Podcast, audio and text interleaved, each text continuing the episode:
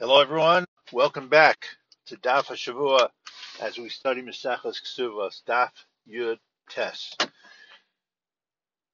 We are on this Daf that a contract is not always a contract. What does that mean? So let me give you a little bit of a uh, from some of my brief experience in the legal world when I was clerking for the surrogates court. Let's say you have a will, which is a very uh, solid contract. You have witnesses that are signed on to it.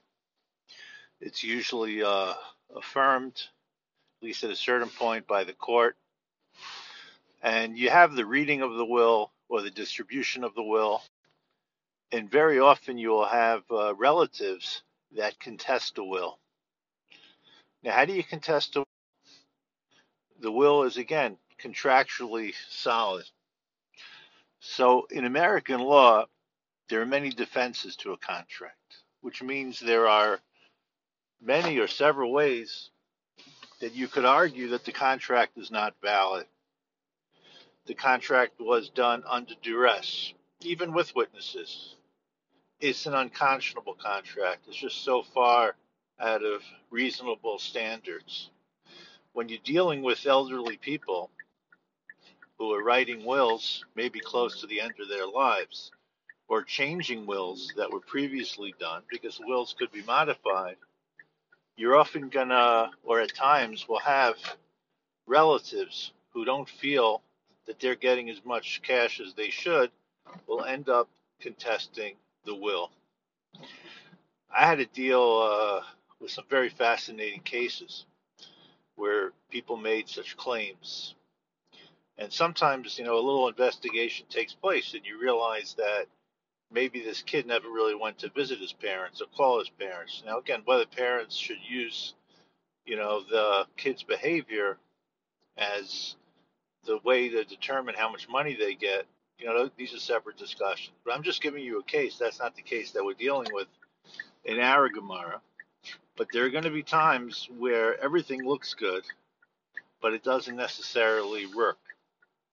Now, this also we have to keep in mind that when it comes to a Jewish contract, a Jewish shtar, there's going to be certain qualifications in order for the witnesses to be valid witnesses.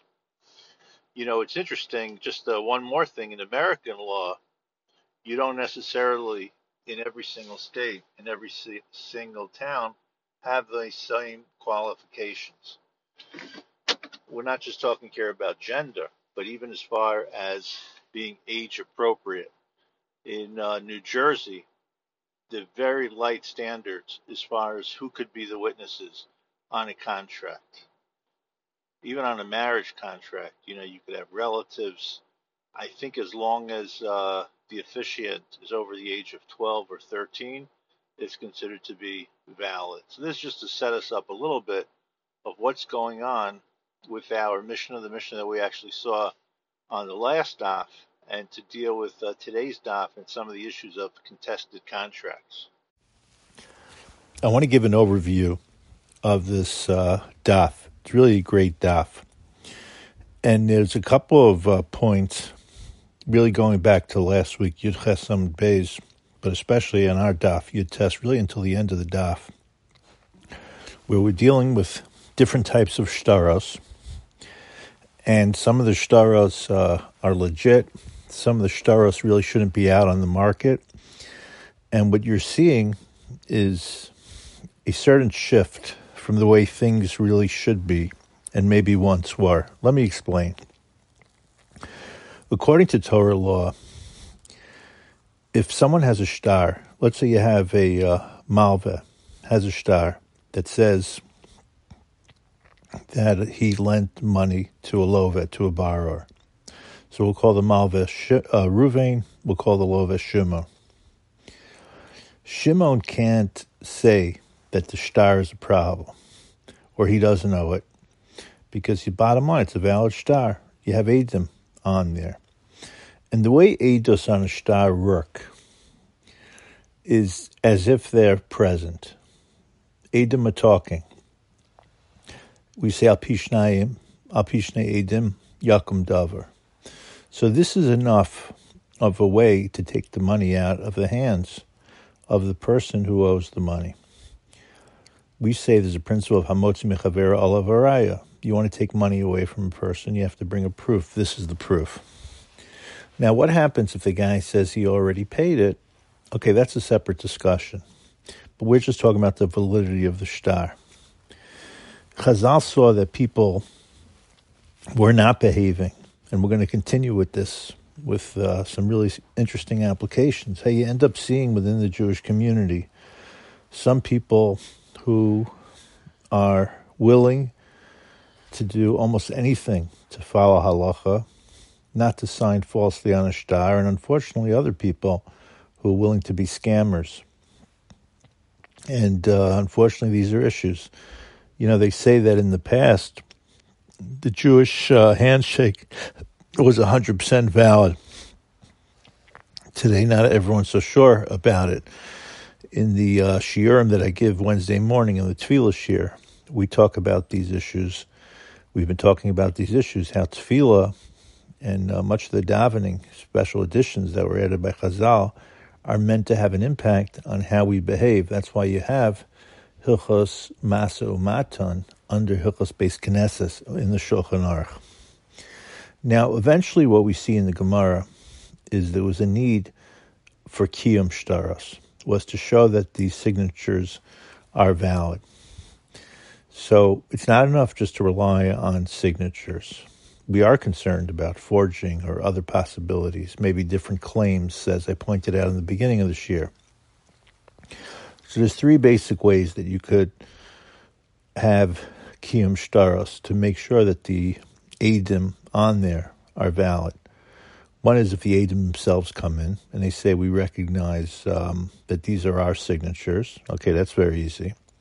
You also could have other people come in who recognize the signatures. Be an interesting question whether you could recognize someone else's signatures today. Then there's something called a henpeck, which means that Besdin keeps on file different uh, shtaros that were signed by people, and they're able to do a matchup of the shtaros. So that first point I'm making is just to show how there was a certain transition historically from Daraisa to Darabanan to add to the validity of a shtar of signatures, and this only the only reason for that was because of an honesty concern. Now, when you get into Daf Yud Tes Aleph, you see an incredible thing. This is where Meir seems to argue with the Chachamim. And the Gemara makes a statement that people are not going to sign. Remember, one of the defenses to a possible uh, contract is the edim will say, Anusim, we were forced into it. So therefore, there's no chazaka that their signatures are valid. The Gemara has a Havamina, and I want to spend a little time on this, that people rather be killed than signed falsely. You know, this is similar to Shavuos, to taking a Shavua. But here, even though it's less significant than taking a false Shavua, we discussed last week with the Shavuos Hesses, with different types of Shavuos, Madav Mixas.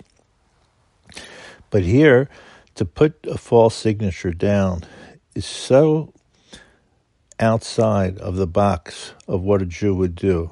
You know, it's midvah sheker tirchak, and maybe it's even more than just lying because it has a permanent lie to it. That there are people that are willing to give up their lives for this. Now, the Gemara at the end says that anyone who would do this, this is foolishness, because at the end of the day, it's not the halacha, and you're not supposed to be a uh, fool. You're supposed to. You're not supposed to give up your life but it's showing you that there was a certain value that was associated with honesty, whether people would give up their lives or not. And it's very important to keep this in mind because that's part of what's going on as the DAF continues. So I just wanted to give a little bit of a framework of this honesty in business practices. You know, I'm recording this year before Parshas um, Bo, Tav Shin Pei Gimel. And there's an interesting question that is raised about the Jews during the Makas Choshech according to uh, the second opinion in Rashi, is based on a medrash that during the dark they would check out uh, what the Egyptians had, and then they would ask to borrow it with really no intent to return it. So the Gemara discusses, you know, what's the ethics behind this.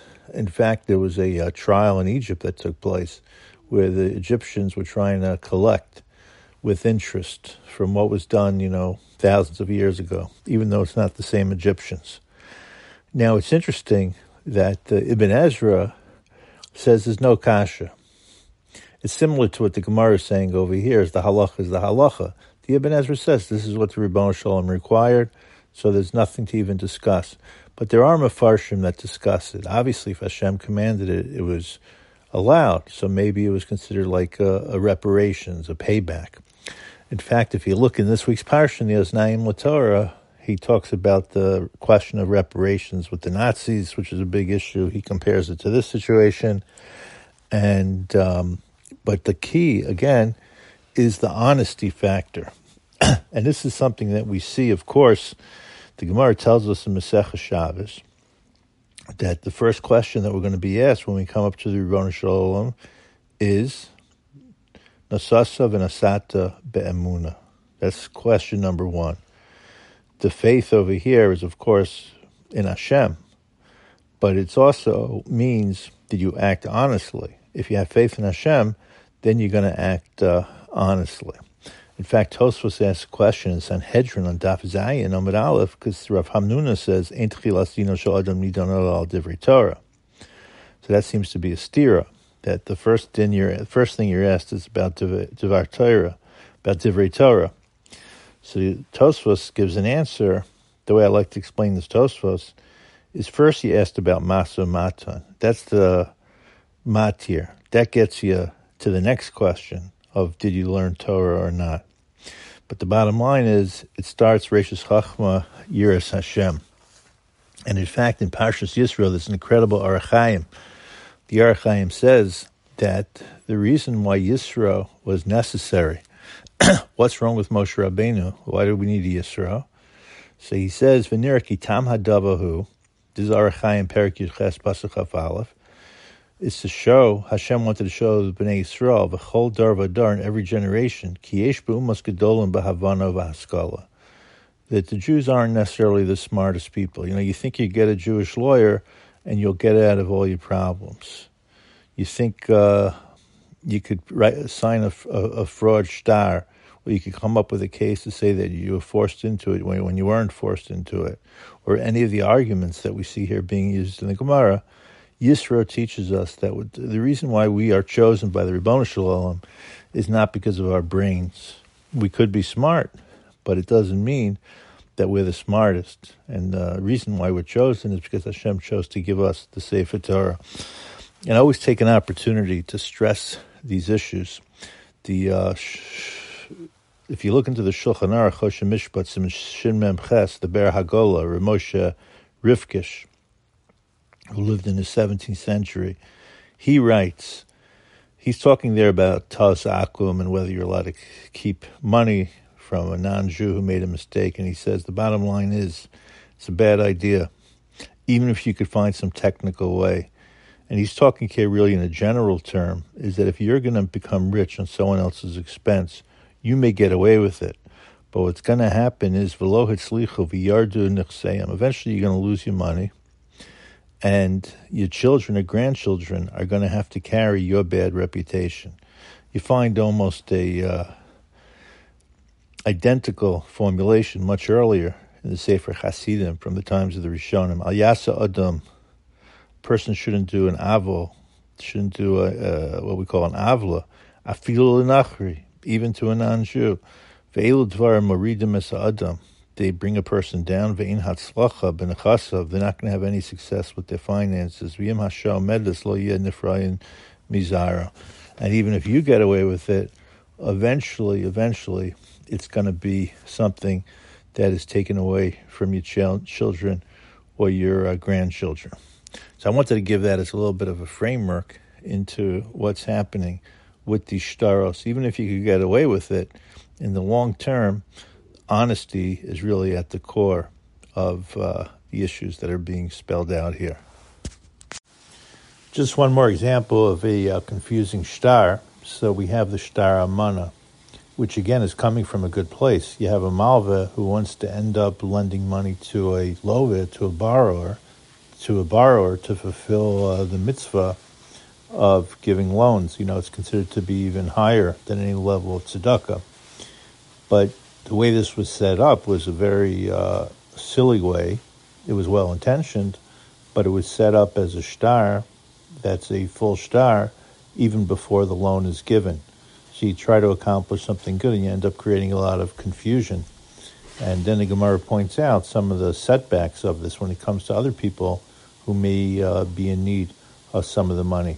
So this is just a reinforcement of you know how careful we have to be with shtaros, how the halacha is the overriding factor of how we're supposed to do things, and through this you end up learning a lot of the different principles, pesha asa, pesha hitir, also as far as what we discussed last week, whether a person would ever deny giving, uh, taking money away from someone, and we also saw the shift from a deraisa to derabanan where the reality that we have on the street is we'd love everybody to be 100% honest, but we cannot rely on that. Have a great week of learning.